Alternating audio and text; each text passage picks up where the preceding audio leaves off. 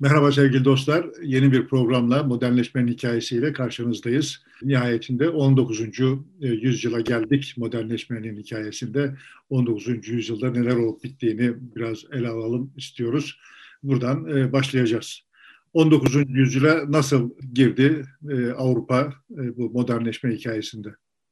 Şimdi istersen önce şeyi bir hatırlayalım yani bu 18. Bu, bakalım diyorsun. Evet. Yok bu gevezelikleri niye yapıyoruz hatırlayalım. Evet. Yani sonuçta dünyada böyle modernleşme ve modernlik denince iki tane temel kampın meseleye bakış açısı arasında bir fark var.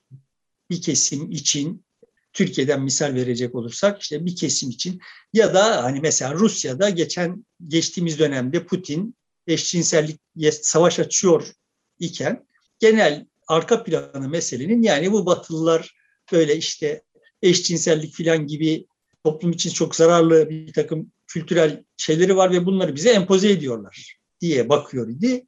E işte bu Boğaziçi Üniversitesi direnişi sırasında gündeme geldiğinde Türkiye'de de benzer laflar söylendi hatırlıyorsun. Buna karşılık da işte onun karşısında olanlarda bu Batılılar böyle işte eşcinseller de dahil bütün kesimlere özgürlük tanıyan, zaten hep öyle olan bir medeniyet ve işte biz ne yazık ki bunlara bunlarla benzeyemediğimiz için bu haldeyiz filan diyen iki ayrı kesim var ve bu dünyanın hemen hemen her yerinde yani Batı Avrupa hariç yani modernleşmiş olanlar dışında olan, modernleştirilmiş olan bütün kesimlerde üç aşağı beş yukarı bunların iz düşümleri var. Kabaca şöyle hikayelendirelim yani. Yani bir taraf diyor ki bu Avrupalılar, Batılılar, bu modernler eğer ta genetik kodlarında yok idiyse Rönesans'la birlikte birdenbire bir aydınlandılar. Bir vahiy geldi, Kendi, aydınlandılar. Bir vahiy, bir vahiy geldi ve işte oradan itibaren işte dini taassubu geriletip özgürlük, kadınların eşitliği vesaire filan falan gibi değerlerle böyle işte dünyaya hakim oldular. Ama işte bizim gibi aymazlar buna ayak direyip duruyorlar. Arada bir işte Rusların Petros'u bizim Atatürk'ümüz gibi böyle işte aydınlığın, ışığın nerede olduğunu idrak eden ve işte kendisini buna adamış bir takım insanlar gelse de işte bu toplumlar buna ayak uyduramadıkları için adam olamıyoruz. Bizden bir şey olmaz diyenler var. Yani modernliği böyle görenler. Modernliğin Avrupa'nın tamamının ortak bir hikayesi ve işte ta en azından Rönesans'a kadar kökleri sürülebilir bir zihinsel kod olarak görüyorlar. Yani. Ve tabii ki bu zihinsel kodun ürettiği kültür olarak. Karşı tarafta bu konuda muarızlarıyla aynı paydayı paylaşıyor. Yani onlar da diyorlar ki bu Avrupa'nın zaten ta kültürel kodu, geleneksel kodu ama işte güçsüzdü. İşte biz güçlüydük ne güzel bunlara dansı bile yasaklatmıştık Fransa imparatoruna, kralına. Ama işte sonra biz zayıf düştü, bizi zayıf düşürdüler önce. Yani biz zayıf düşmedik, biz zayıf düşmeyiz yani biliyorsun. Önce bunlar bu zayıf halleriyle şeytani planlar kurdular. Bir araya geldiler, şeytani bir takım planlar kurdular ve işte sonra bize kendi kültürlerini empoze ettiler. Bizi işte kültürümüzden uzaklaştırdılar.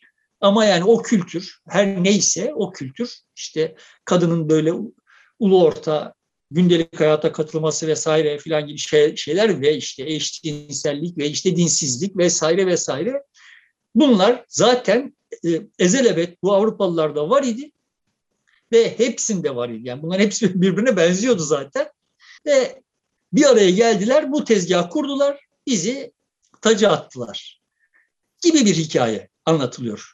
Özetleyebildim. Yani evet. özetlemem hoşuna gittim özetleme tarzı. Evet, Ekleyeceğim evet. Kabaca böyle iki tane bakış açısı var. Şimdi bu bakış açılarının e, ortak paydasında olan yani Avrupa kültüründe sahiden de böyle dinden uzaklaşma, efendim işte bilimsel düşünme, kadınlara özgürlük işte veya neler varsa yani. Bunlar var mıydı diye 17. yüzyıl, 16. yüzyılda eşelendik, bulamadık. 17. E, yüzyılda eşelendik, bulamadık. 18. yüzyılda eşelendik, bulamadık. Ama bir şeyler bulduk yani. Ne bulduk?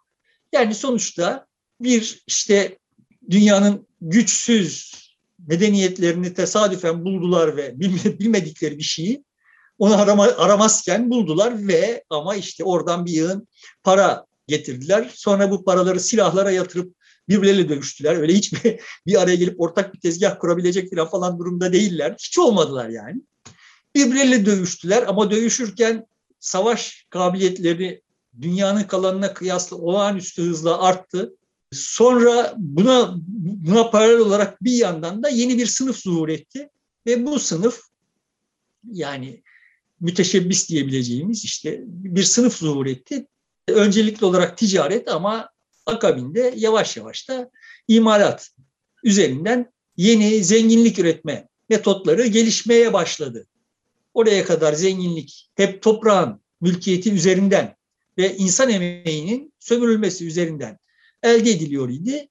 Yeni bir bir şey zuhur etmeye başladı. Kimse bunu planlamadı, kimse istemedi. Olduğu zaman da Avrupalılar dahil herkes eski düzen bozuluyor, eyvah ne yapacağız biz diye kaygı duydular. Ama bazı çatlaklardan bunlar kendi kendilerine filizlendiler ve işte Avrupa'yı değiştirmeye başladılar. Ama sonuçta bunları yapanların tamamı dibine kadar dindardılar. Kilise evet sonuçta gerilemişti. Ne anlamda gerilemişti? Krallara karşı, prenslere karşı vergi toplama kabiliyeti itibariyle gerilemişti. Daha toplam üretilen zenginlikteki payı itibariyle daha azına razı olmak zorunda kalmıştı. Ama onun dışında krallar da dahil, prensler de dahil herkes sonuna kadar dindar idiler. Sadece hani Sezar'ın hakkı Sezar'a, İsa'nın hakkı İsa'ya demeye başlamış idiler yani. Bu imalat meselesi eş zamanlı mı gelişti İngiltere, Fransa, Almanya, e, Hollanda arasında? Yok, yok. Yoksa İngiltere öncülük yaptı. İngiltere öncülük yaptı. Çünkü işte evet İngiltere'nin içinde İngiltere'nin organizasyon yapısı herhangi bir çok güçlü otorite olmadığı için otoritelerin birbirleriyle çatışmaları üzerinden kurulmuş dengenin yarattığı çatlaklarda böyle bir sınıfın zuhur etmesi. Çünkü o öyle bir sınıfın zuhur etmesi mevcut sınıfların hiçbirisinin işine gelmiyordu yani.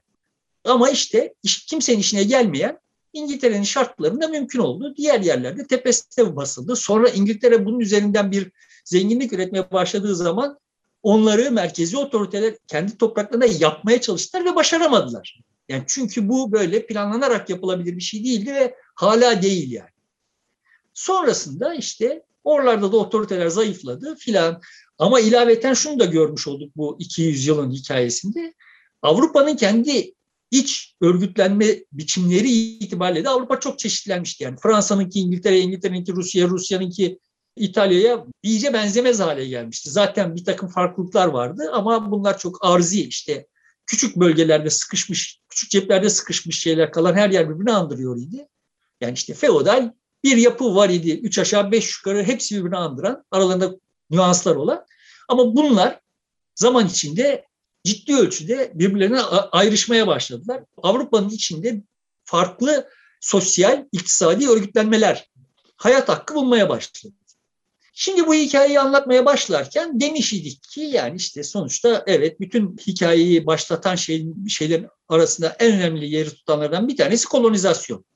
19. yüzyılın başına geldiğimizde Avrupa'nın kolonileri itibariyle baktığımızda şöyle bir şey vardı bir kere hani o 18. E, yüzyılda gerçekleşmiş 1755'te Lizbon'da bir deprem oluyor.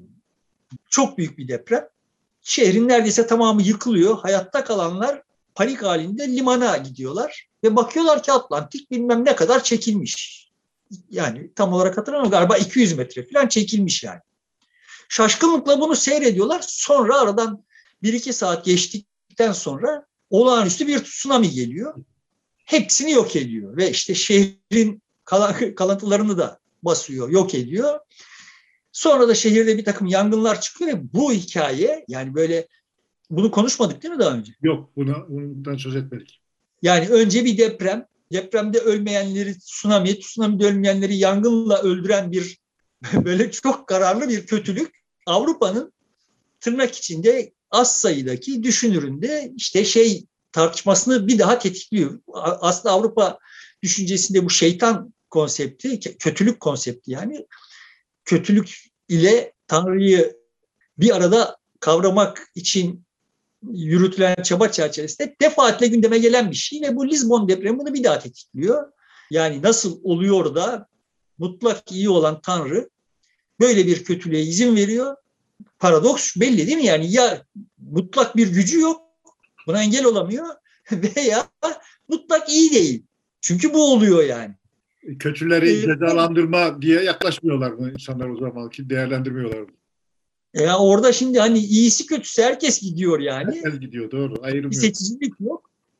İşte teositi tartışmaları burada bir daha e, ısınıyor. İşte o dönemde Leibniz bu hikayeye işte bu dünya mümkün dünyaların en iyisidir diye bir çözüm üretiyor. Yani hani İslam'ın ta başında var olan şeyi en e, bunca zamandan sonra Hristiyanlıkta yeniden üretmeye çalışıyor. Yani demeye çalışıyor ki siz bunda şer görüyorsunuz ama onda aslında evet. bir hayır vardır ve o hayrın büyüklüğü bu şehrin büyüklüğünden daha fazladır demek istiyor.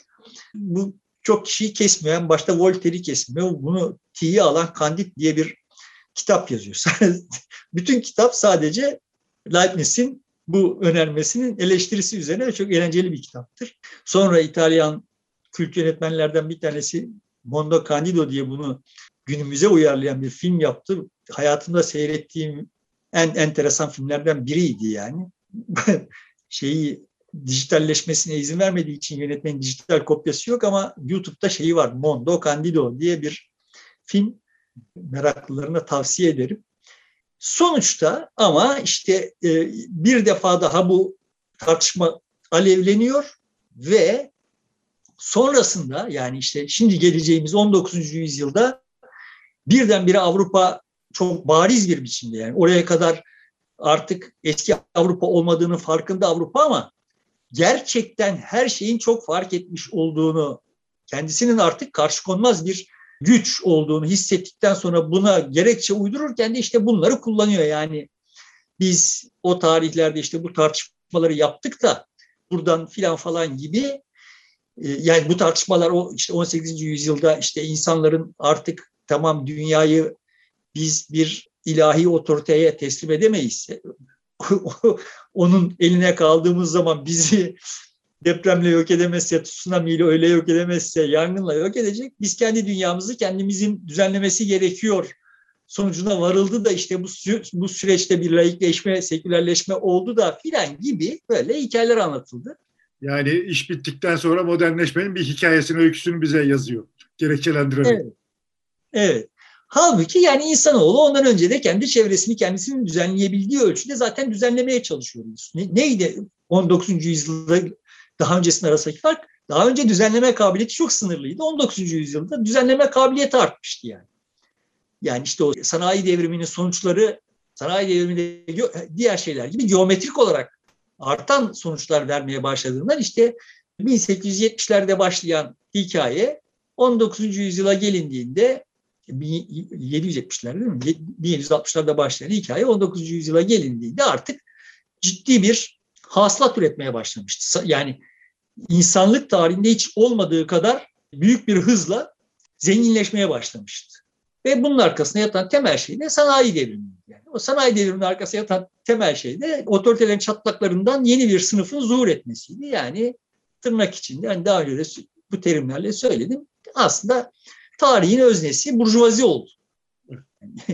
Sonra işte 19. yüzyılın ortasında Marx bu işin çok yakış bu işi çok yakışıksız bulup tarihin öznesi olmak üzere işçi sınıfını göreve çağıracak falan filan ama yani o işçi sınıfı bu çağrıya hiç kulak vermeyecek. Doğru kulak vermeyecek yani. Ama burjuvazi sonuçta öyle veya böyle o tarihlerden itibaren aristokrasinin üstünden geçip orta, yani ortadan kaldırıp ve riayayı da burjuvalaştırarak ya da, da işçileştirerek diyelim burjuvalaştırarak işçileştirerek hızlı bir biçimde eski sınıfları tarihe gömecek ve işte yeni sınıflar dünyanın aktif unsurları olarak bizim içine doğduğumuz dünya yaratacaklar. Bunlar yani 18. yüzyılın sonu geldiğinde yoktular yani. Avrupalılarda da yoktular. Avrupalılarda bunlar baştan beri vardılar da oradan işte böyle güçleri yetmediği için bize empoze edemiyordu falan, falan değiller. Yani. Bir, ikincisi sonuçta burjuvazi ile proletarya arasında evet ciddi bir eşitsizlik vardı ama bu eşitsizlik hiçbir e, durumda aristokrasi ile e, serfler arasındaki eşitsizlik kadar büyük bir eşitsizlik değildi. Oransal olarak bakarsak. Nominal olarak, miktarsal olarak bakarsak daha büyük bir eşitsizlik olabilir. Çünkü eskiden paylaşılabilir olan 100 birim var ise diyelim ki işte 90'a 10 ya da 10 hayatta kalmalarına yetmediğine göre işte 80'e 20 paylaşılıyor ise sınıflar arasında. Şimdi evet yani bin birim üretiliyor ve işte 800'e 200 paylaşılıyor ama sonuçta 20 kazanıyor olan 200 kazanıyor yani. Dolayısıyla hani buradan bir şey olumlamak olumsuzlamak için söylemiyorum. Ya sadece bunlar böyle hani bu tarihsel perspektif olmadan bu şeyler ele alındığı için çok absürt mukayeseler yapmak durumunda kalıyor. Çok absürt nostaljiler kuruluyor yani. Şimdi gelelim hikayenin başladığı noktada işaret ettiğimiz kolonizasyona. Avrupalılar kolonizasyonla işte bu çarkı döndürdüler vesaire falan falan ama mesela bütün bir 18. yüzyıl boyunca kolonizasyon çok hız kesmişti. Artık esas belirleyici olan kolonizasyon değildi. Esas belirleyici olan işte kendi aralarındaki savaşlar ve dediğim gibi yeni üretim modları idi. Bu kendi aralarındaki Asıl, savaşların itici bir rolü oldu mu bu modernleşme hikayesine katkısı? Şöyle oldu. O kendi aralarındaki savaşlar süresince savaş teknolojisinde dünyanın kalanına kıyasla olağanüstü bir gelişme gösterdiler. Dolayısıyla artık oradan sonra yani 19. yüzyılda ikinci kolonizasyon dalgası başlayacak. Dünyanın neresine giderlerse kolonileştirecekler, karşılığında direnebilecek hiçbir güç kalmayacak yani. O savaş aygıtını, o, o güç, güçteki savaş aygıtını kendi aralarındaki savaşlar sırasında ürettiler. Çünkü onlar yokken yani Fransa ordusu söz temsili Osmanlı ordusuyla işte 17. yüzyılda karşı karşıya gelse o savaşın sonucu önceden tahmin edilebilir bir şey değildi. Ama 19. yüzyılın ortasında bunlar karşı karşıya gelseler savaşın sonucu hani Galatasaray Denizli Spor Kupa maçının sonucundan bile daha belirgindi başlamadan yani. Yani bunun da örneğini görmüştük yani Napolyon hani Osmanlılarla o kadar adama saymadan sadece İngiltere ile rekabet çerçevesinde Mısır'a asker gönderdiğinde kendisinden artık son derece emin. Yani orada kendisini rahatsız edebilecek bir ev sahibi yok. Ve zaten de edemedi yani. Asker sayısından daha fazla da bir araştırmacı, bilim insanı falan göndermişti. Evet. Dolayısıyla şimdi e, şunu tekrar söylemem gerekiyor. 18. yüzyıl boyunca kolonizasyon vites küçülttü. Yani bu dönemde İngiltere, e, Birleşik Krallık Amerika'daki, Amerika, Kuzey Amerika'daki kolonilerini kaybetti. O ayrı bir Amerika Birleşik Devletleri oldu. Şeyden sonra, o Lisbon depreminden sonra Portekiz tamamen sahadan çekildi. Dolayısıyla işte Latin Amerika'da işte bağımsızlık hareketleri başladı, başlayacak zaten daha da hızlanacak ve hızlı yürütülü Latin Amerika 19. yüzyılın daha ilk Napolyon savaşları sırasında ilk 20 yılında bağımsızlaşacak. Ama yani işte ne oldu? Hindistan kıyılarında, Avustralya kıyılarında İngiltere'nin yeni kolonileri oldu 18. yüzyıl boyunca çok böyle kıyılarda kalan ve o koloniler de böyle hani çok Hindistan'daki farklı mesela Avustralya'daki doğrudan doğruya işe yaramaz insan gücünün ihracı amacıyla filan gerçekleşen şeyler. Yani çok iktisadi bir fayda da um, umularak yapılan şeyler değil zaten. Yani aborjinlerden başka kimse de yok şeyde Avustralya kıtasında. Asıl kolonileş, kolonileşme hikayesi, kolonileşmenin ikinci ve en vahşi fazı 19. yüzyılda. Bütün Afrika'yı paylaşıyorlar. Kalan yerleri yani mesela Çin'i vesaireyi falan falan yarı koloni haline getiriyorlar falan Avrupalılar. Şimdi bu şey hikayesi, o teodizi hikayesi burada da işe yarıyor. Yani evet bak bu Allah'ın elinde, Tanrı'nın eline bırakıldığında bu dünya yaşanacak bir yer değil. Bunu bizim kendi payımıza göre düzenlememiz gerekiyor insan olarak. E bunu da akıl eden ve buna soyunan bir tek biz varız Batı Avrupalılar. Dolayısıyla şimdi yani Çin'e gidip işte Çinlilere afyon satıp cebimizi doldurmak için değil yani yaptıklarımız. Çin'e medeniyet götürüyoruz. Şimdi bu medeniyet götürme hikayesinin arkasındaki şeyler yani bu hikayelere kendilerini ve başkalarını inandırabilmek için uydurdukları hikayenin bir parçası yani bunlar. Tekrar söyleyeyim bunlar sonradan uydurulmuş şeyler, işler bittikten sonra uydurulmuş şeyler ve bu hani 200 yıla de, deştik. Herkes görmüştür ki ümit ediyorum. Bunların hiç izi yok yani. O 200 yılda böyle ne medenileştirici bir güç olarak bir Avrupa var, ne öyle bir medenileştirme kaygısı var, ne zaten başkalarından farklı bir medenilik kavramları var, ne de dünyayı böyle değiştirmek filan gibi bir takım hevesleri var. Dünya değişiyor diye panik halindeler. İlk defa işte 19. yüzyılı çok ayırıcı kılan husus ilk defa aa tamam ya tamam değişiyor biz paniklemiştik. Ama bu iyi bir şey de olabilir. Denmeye başlanıyor. Yani, yani yeni de değişimi benimsemiş oluyorlar. Kabullenmiş. Evet. Onun üzerine oturarak yepyeni başka bir ufka doğru yol almaya çalışıyorlar. Oradan itibaren 19. yüzyıldan itibaren Avrupalıların terminolojisi şöyle değişiyor. Değişmek iyidir. Bir tek biz değişiyoruz. Bizim dışımızdakilerin tamamı böyle duran bu yani Osmanlı ile vesaire şimdi o mesela 17. 18. yüzyıllarda Osmanlı'yı ziyaret edenlerin ya da Osmanlı ülkesinde işte konsolos ya da işte tüccar veya görevli falan olup olanların yazıp çizdiklerini baktığımız zaman gördüğümüz hikaye bu sadece Osmanlı ile ilgili değil ama Osmanlı ile ilgili olanları çaşa beş yukarı biliyorum. Yazıp çizdikleri hikaye burada kendilerininkinden farklı bir egzotik bir medeniyet görüyorlar ve birçok şeyine hayranlar. Evet. Ama işte 19. yüzyıldan itibaren bu bu tavır olağanüstü azalıyor.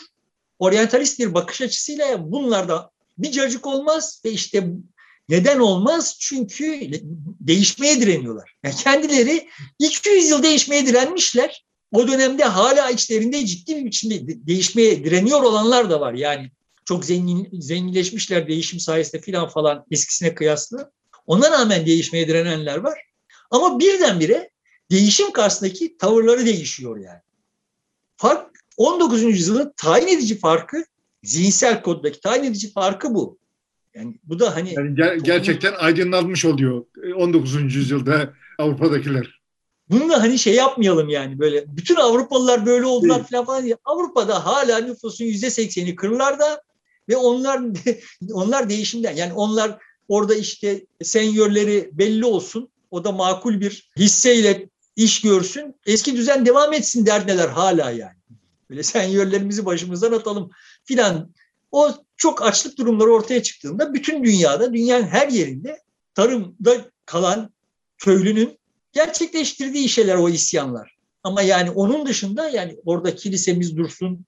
Yani nirengilerimiz nelerse, referanslarımız nelerse bunlar sabit kalsın. Bunları değiştirdiğiniz zaman biz yolumuzu bulamayız yani. Çocuğumuzu neye göre yetiştireceğimizi bulamayız. Dolayısıyla de- değişimle ilişkileri açısından değişmiş olanlar çok küçük bir azınlık idi ve bu yeri geldiğimde söz edeceğim. Bu Faust'ta, Goethe'nin Faust'ta bence çok çarpıcı bir biçimde görünür yani. Çünkü yani Goethe'nin Faust'u değişimin ne kadar sancılı ve işte riskli bir şey olduğunu kabul edip bunu meşrulaştırmak için yazılmış gibi bir şey yani. Ya bakın tamam ben de farkındayım yani bu gidişat bu yolun nereye açıldığını bilmiyorum. Ben de bilmiyorum yani ve çok da bu bilmezlik hali çok da hoş bir şey değil ama ama bu yol açıldı ve evet buradan gitmeyi göze almamız gerekiyor. Yani insan olmak sonra işte 20. yüzyıldan içe buradan bu damardan gidip bambaşka yerlere götürecek kişi falan falan. Ve evet yani o Göte Nietzsche gibi değil yani. Göte ayakları yere basan bir adam. Daha önce sözünü etmiştik. Sonuçta o yani Almanca konuşup ayakları yere basan nadir adamlardan birisi olarak aslında yaşadığı, kendi yaşadığı değişimi görüyoruz. Yani ilk yazdıklarıyla, Faust'un ilk bölümleriyle, ikinci bölümü arasında 30 yıl var. Arasındaki farktan da görüyoruz ki yani Göte'nin kendisi bu değişim konusunda kafa yora yora onu belli şartlar altında kabul etmeyi etme noktasına gelmiş ve işte o Faust'un ikinci kitabını yazmış. Hikaye ana hatları itibariyle böyle gerçekleşiyor. Yani bir 200 yıl boyunca değişime direnç gösterip bunun için çok ciddi miktarda kan döken, birbirlerinin kanını döken Avrupalılar 19. yüzyılda Avrupalıların diyelim ki işte kaymak tabakası 19. yüzyılda tamam yani değişim iyi bir şeydir diye bir bir madalyonun öteki yüzüne bakıyorlar. Şimdi bu hikayeyi yani bu modernleşmenin hikayesini bu tarihte anlatmaya çalışırken ki asıl motivasyonum burada yani. Şimdi tam da ona benzer bir dönemde yani 18. yüzyıla 17. 18. yüzyıla benzer bir dönemde yaşıyoruz ve o 19. yüzyıldakine benzer bir madalyonun ötekizine bakma ihtiyacı içindeyiz. Yani şimdi de dikkat et yani her tür bizi her türlü yoksulluktan ve yoksulluktan kurtarıyor olan ne varsa bunlara karşı bunları dizginlemek, mümkünse geriletmek, hatta mümkünse yok etmek gibi bir takım ideolojik motivasyonlarla davranıyoruz yani. Durmadan bir nostalji üretiyoruz. Eski günler ne güzeldi. Çünkü yani evet orada limanlar belli, harita belli yani. Şimdi o haritada aldığı zaman neredeyiz, nereye doğru gidiyoruz falan bunları bilmiyor olmaktan kaynaklanan panik haliyle olup bitene, olup biten her şeye bir direnç gösteriliyor. Bu direnç de olayı zorlaştırıyor. Yani zaten böyle bir değişim ortamında yaşamanın kendisi zor. bu kadar çok belirsizlikle. Ama bu direnç onu kolaylaştırmıyor, zorlaştırıyor yani. Yani Buradan alınacak... Yani, e, günümüzde insanlar geleceğe bakmak yerine dünü daha iyi hatırlayıp onun hasretiyle daha çok oyalanıyor, vakit geçiriyorlar. Ya 17. 18. yüzyılda işte bu matbaa vesaire falan falan bunların üzerinden bir yığın böyle hikayeler, masallar anlatılıyor ya işte Avrupa'yı böyle şimdi isteyen açıp bakabilir yani. O tarihlerde yazılıp çizilenler de şimdiki gibi yani hep geçmişe bir özlem yani bir restorasyon ihtiyacı var. Çünkü evet oradan böyle abuk sabuk insanlar çıkıyorlar, abuk sabuk işler yapıyorlar. Birdenbire zenginlik el değiştiriyor. Neden değiş? Bizim bildiğimiz hiçbir sebep yok o el değişimi. Birileri çok aşırı zengin oluyor. Yani işte iki şehrin hikayesinde Dickens anlatıyor yani işte Paris'te isyan çıkıyor. Londra'ya bu haberi ilk götüren bilmem şu kadar zengin olacak falan böyle yani sadece bu haberi ilk götürmek üzerinden zenginlik üretiliyor falan böyle böyle bir dünya şimdi yani bunlar bize çok şimdi normal görünüyor. O tarihler itibariyle bunlar hepsi korkutucu şeyler. Ya kurallarımız vardı bizim yani işte orada Tanrı tarafından seçilmiş olduğuna inanılan, kendileri öyle inanan, bize öyle inandıran e, senyörler vardı. Onlar elbette bizim ve işte kaderimizin ve işte ne, varsa onun sahibiydiler. Ve işte bunların da hesabını öbür dünyada verecek idiler. Halbuki işte fakirler vardı bizim gibi. Bunlar öbür dünyada bu dünyada göremediklerinin karşılığını görecek idiler. Dolayısıyla işte bu fakirliğe katlanılması gerekiyordu. Yani sonra işte hani çocuk hastalandığı zaman papaz işte din, din adamı vesaire filan falan ya da işte burada okunacak, üflenecek vesaire yani Allah'a emanet edilecekti ve işte Allah razı gelirse çocuk hastalıktan kurtulacaktı ya da biz hastalıktan kurtulacaktık. Ya şimdi bunlara müdahale etmek filan böyle kutsal bir düzene müdahale etmek idi. Dolayısıyla korkutucuydu yani. Şimdi de gelinen noktada yani orada bir sanki kutsal bir düzen var. Yani işte kim, kimisi için Atatürk'ün şey, düzeni, kimisi için Osmanlı düzeni, kimisi için yani ne bileyim Fransız ihtilalinin düzeni neyse yani. Ve, ama yani bunların hiçbirisinin bunların yaslandığı kolonların hepsi çökmüş. Artık o düzeni tesis etmenin imkanları kalmamış yani. Ama başka bir dünyada yaşıyoruz. yani çocuğun birisi Facebook diye bir şey yapıyor. Bilmem kaç milyar dolar kazanıyor 6 yılda. Şimdi ya bu böyle şeyler olmayan bir dünyada yaşıyoruz. Şimdi e, mesela Apple 3 trilyon dolara e, çıktı ticaret hacmi olarak. Almanya'dan sonraki en büyük ekonomi. Yani devletlerden de daha büyük. Altıncı. e, şimdi böyle bir dünya e, elbette dünkü dünyadan çok farklı. Evet yani şimdi burada Apple'ın böyle ya yani herhangi bir şeyin böyle Apple olamadığı bir dünyayı hayal edip o dünya üzerinden ahkamlar kesiyor. Ya bak böyle oluyor ve bunun evet herkes için fayda üretecek şekilde yönlendirilmesi nasıl olur diye düşünülmesi gerekiyor. Yani bu dalganın önüne çıkar, çıkmak yerine bu dalgayı nasıl yönlendiririz diye kafa yorulması gerekiyor. 19. yüzyılda olan şey aslında bu yani. Yani orada bir burjuva sınıfı gelmiş, zuhur etmiş ve dizginleri ele almış. Değişim onların işine geliyor. Onların işine hiç kimsenin işine gelmiyor. Ama on, bir tek onların işine geliyor ve onlar da değişimin ne kadar mükemmel bir şey olduğunu, ne kadar hoş bir şey olduğunu anlatıp bütün dünyayı değiştirdiler. Bizim sonuçta modernleşme hakkında okuduğumuz bütün masallar 19. yüzyılda o burjuvaların düşünürleri tarafından, burjuvazinin düşünürleri tarafından yazıldı. Ve tamamı yalan. Herhalde burada mutabık kaldık başlarken söylediğim şeyle mukayese edersek. Ne öyle kadın özgürlüğü var. Yani burjuvazinin de öyle kadınlara özgürlük, eşcinsel hakları, efendim işte dinsizlik vesaire falan falan gibi dertleri yok yani. Aksine dine ihtiyaçları var. Kadınlarını evlere kapatmışlar. Kadınlarından bekledikleri çocuklarına bakmaları ve büyütmeleri vesaire falan falan. Onun dışında işte böyle diğer vehmedilen şeyler de yok ama çok ciddi bir fark ortaya çıkıyor. Ulus devlet. Çünkü işte o burjuvazinin ihtiyacı olan şey kendi pazarının diğerlerinin pazarlarına kıyasla korunabileceği yani onun kendisini emniyette hissedeceği şekilde bir siyasal düzene ihtiyacı var ve bu siyasal düzeni eğer mesela İngiltere'de kralı devirmeden gerçekleştirebildiği için kralla uğraşmıyor.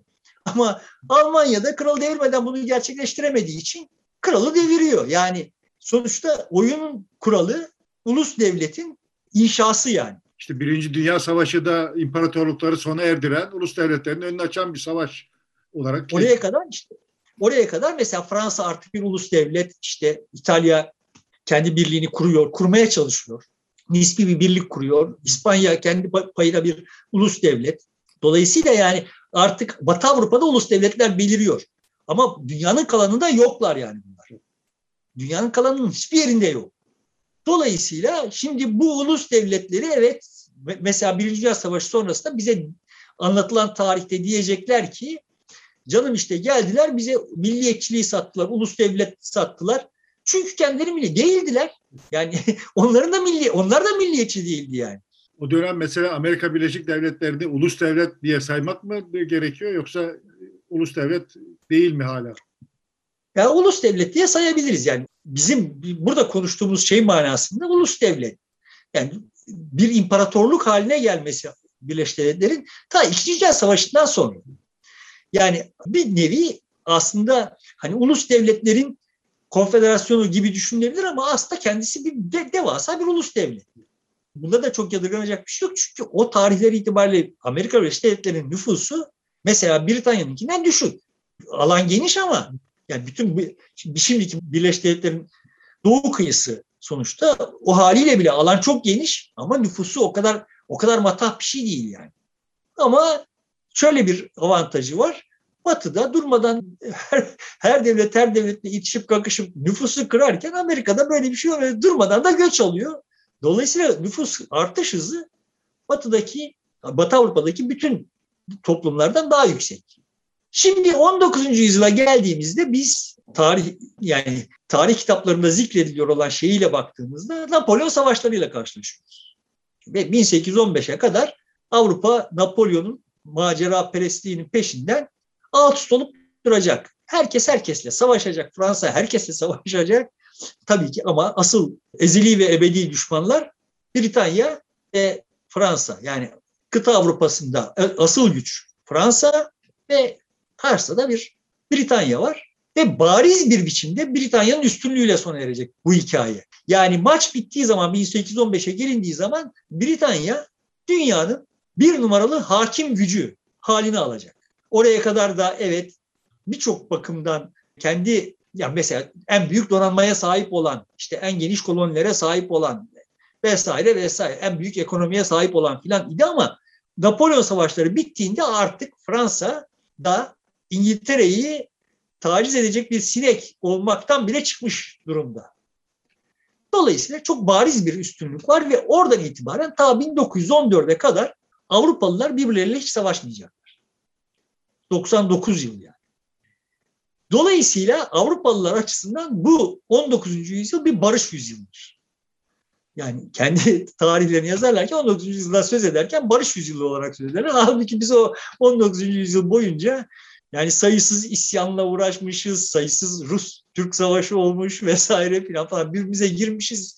Her türlü şey olmuş yani ama kendi aralarında savaşsızlık nedeniyle tarihi de kendileri yazdıkları için o dönemi bir barış yüzyılı olarak telakki ediyor ve o dönemde e, olağanüstü işte dediğim gibi bir kolonizasyon vitesi artıyor. Dünyanın her yerini kendilerine hak görüyorlar. Yalnız şu oluyor, İspanya şey savaşında yani bu Napolyon savaşları sırasında Fransa tarafından bir dönem işgal edildiği sırada İspanya, Portekiz zaten Brezilya'daki hakimiyetini kaybetmiş idi depremden sonra. İspanya'da Latin Amerika'daki kolonilerinin üzerindeki hakimiyetini kaybediyor ve Latin Amerika'da şeyler başlıyor. Bağımsızlık savaşları başlıyor. Pey, peyderpey 19. yüzyılda Latin Amerika bağımsızlaşıyor yani. Dolayısıyla kolonizasyonun vahşi bir biçimde uygulandığı yer Afrika. Ve artık ana maç ham madde. Ham madde üzerinden dönüyor yani. Bu 19. yüzyıl aynı zamanda işte böyle zaten ta, yani şey olarak tarihçiler hani genel olarak böyle tam işte 1800, 1900, 1900, 2000 falan diye bölmekten hoşlanmazlar. Genel olarak şey diye, diye bölünür yani. Napolyon Savaşları'nın bitişi ve Birinci Dünya Savaşı'nın başlangıcı yani. O döneme 19. yüzyıl denir. O haliyle 19. yüzyıl benim açımdan insanlık tarihinin en heyecan verici dönemlerinden bir tanesi. Çünkü evet e, her şeyin vitesinin aşırı büyüdüğü bir yer. Olağanüstü bir küstahlık dönemi. Yani Marksizm oradan o, o tarihlerde çıkacak, Darwinizm o tarihlerde çıkacak. Bunların her birisi binlerce şekilde yorumlanacak ama hiçbirisi test edilmeden yorumlanacak. Böyle afaki afaki iki şeyi bir araya getiren Evraka diye sahneye fırlayacak yani 19. yüzyıl boyunca ve o hani yaptık olduğu duygusuyla o kadar olmayacak hayaller kurulacak ki yani. Sonra bunun bütün faturasını 20. yüzyıl ödemek zorunda kalacak. Şöyle bitireyim bu programı. Ben 2000 yılı yaklaşırken işte hani bütün bu anlatmaya çalıştığım şeyi arkasındaki zihinsel kodu eleştirmek için bir kitap, kitap yazmaya çalıştım. Bayağı uğraştım yani. Binlerce sayfa yazdım yani. Ayıklayamadığım içlerinden bir şeyleri. Neyse orada asıl anlatmaya çalıştım 20. yüzyıl idi. Yani 2000'de bitecek bitecek olan yüzyıl ve 20. yüzyılı 1918'de yani 1914'te başlatır işte tarihçiler. Kısa bir yüzyıl olarak telakki ederler. 1914'te başlayıp 1981'de Berlin Duvarı'nın yıkılışıyla biten bir şey olarak tarif ederler. Ben ise 1918'de başlatan, başlatmayı tercih etmiş idim yani. Gerekçe olarak da şunu söylemiştim. Birinci Dünya Savaşı çıkmadan önce yani bu hani zıpladık şimdi ama 19. yüzyıl ruh durumunu anlatmak için 20. yüzyılla bir mukayese olsun diye söylüyorum. Birinci Dünya Savaşı çıkmadan önce herkes savaşı kokluyor. Yani savaş çıkacak, görünüyor yani. Uzunca bir süre bekleniyor savaş. Aslında savaşı kotarıyorlar yani. Ve savaşın adını savaş çıkmadan şöyle koyuyorlar. Savaşa son verecek savaş.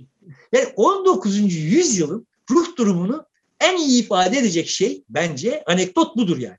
Yani insanlık tarihinin en büyük ayıbı olan savaşı ortadan kaldırabileceğini vehmeden ama bunu da efendice kaldıramayacak, savaşarak kaldırabilecek kadar da salak bir ruh durumunun yaygın olduğu yer yani şey. 19. yüzyıl. Ve o yüzden ya bir de o bir, bir Dünya Savaşı hani neresinden baksan antika silahlarla işte gerçekten ya tüfeklerle şunlarla bunlarla savaşın sonunda dandik bir takım uçaklar yani bez kanatlı uçaklar savaşları. Esas itibariyle siper savaşları diye geçen evet. savaşlar. Ha, yani teknoloji zayıf, her şey yani ona rağmen öyle bir şey var ki ama 20. yüzyıl esas savaşı olan şeye bak yani şimdi e, İkinci Dünya Savaşı'na bak yani radarından nükleer silahına kadar teknolojinin her şeyiyle gövde gösterisi yaptığı bir şey ve fakat hani böyle bırak savaşa son verecek savaş güçlükleri falan lan biz bunun altından nasıl kalkacağız nasıl bitireceğiz? başladığı andan itibaren böyle bir ruh durumuna sahip olan bir şey kaçınılması gereken bir şey kaçınılamıyor, kaçınamıyoruz yani yani gibi bir tablo var ve asıl tayin edici olan o Birinci Dünya Savaşı'ndan sonra öyle bir anlaşmalar yapılıyor ki yani işte bizim başımıza düşeni Sevr, Almanya'nın başına düşeni Versailles falan çok net bir biçimde hani imha yani, yani savaşla imha edemediğini anlaşmayla imha etme küstahlığı var yani. Halbuki İkinci Dünya Savaşı'nın sonunda o kadar muazzam bir e, zafer kazanmış olanlar Almanya'yı, Japonya'yı neredeyse pamuklara sarıp saklıyorlar. Yani o bütün yaralarını muzafferler sarıyor yani. Nitekim de Almanya kısa bir süre sonra İngiltere ve Fransa'yı sollayıp geçiyor. Japonya ikisini de sollayıp geçiyor yani. Şimdi bu ruh durumlarının arasındaki fark benim açımdan çok çarpıcıydı ve buradan hani bu 20. yüzyıla çok haksızlık ediliyor. Bu 19. yüzyıl hıyarının dünyanın ortasına bıraktığı ne kadar hayal varsa bütün bunları test etmek 20. yüzyıla düştü. Ve test ede ede kendi telef etti diye yazmaya çalışıyor 19. yüzyıl öyle bir uçsuz bucaksız hayaller yüzyılı, ayakları yere basmayan hayaller yüzyılı o, o açıdan çok enteresan. Bu birkaç program 19. yüzyılın etrafında oyalanalım yani. Evet, hak ediyor çünkü pek çok şeyin yaşandığı bir dönem. E, peki o zaman burada bitiriyoruz. Biraz bunu kısa tutmuş olduk. Sevgili dostlar, burada bitiriyoruz programı. E, hafta sonu, haftaya bakışta beraber olacağız. Görüşmek üzere.